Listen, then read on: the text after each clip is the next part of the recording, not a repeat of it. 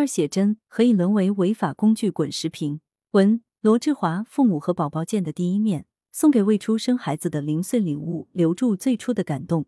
近年来，一些孕婴摄影机构推出胎儿写真项目，将拍摄对象延伸至尚未来到人世间的胎儿。拍摄完成后，孕妇往往会得到衣服、袜子、帽子、相框等礼物，温馨满满的同时，也暗中传递出胎儿的性别信息。记者近日走访调查发现。明知非医学需要鉴定胎儿性别在我国不允许，但仍有不少企业、商户、个人做着这门隐秘的生意。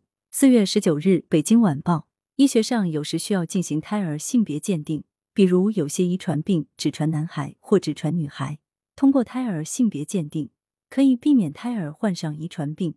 这样的鉴定为医学所需，是一种预防手段，且事先需要办理相关手续并获得批准。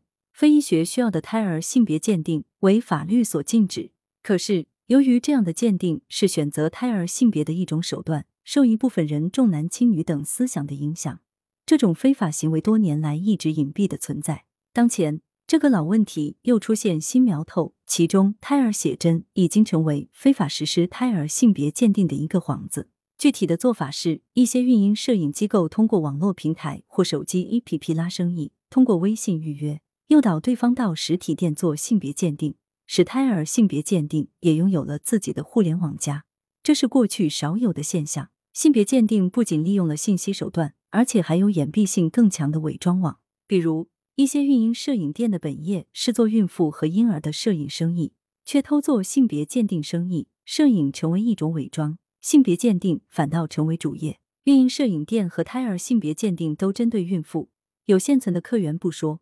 孕妇进出门店也能掩人耳目，这种鉴定手段还具有很强的反侦查作用。比如性别等敏感词，即使从客户口中说出，也被他们所制止，只做不说，就难以被人抓到把柄。做检查时什么都不透露，事后赠送粉蓝袜子，分别暗示女孩男孩，这类特殊的告知方式很难定性，给调查取证带来了不小的难度。此外，当前超声设备越来越先进和小型化。还具有操作简便、影像清晰、分辨率高等特点，既降低了操作人员的技术门槛，又提升了鉴定的精准性。设备体积小，拧包就可以带走，导致性别鉴定的流动性大增。稍有风吹草动，人员和设备就会迅速转移，让监管人员扑空。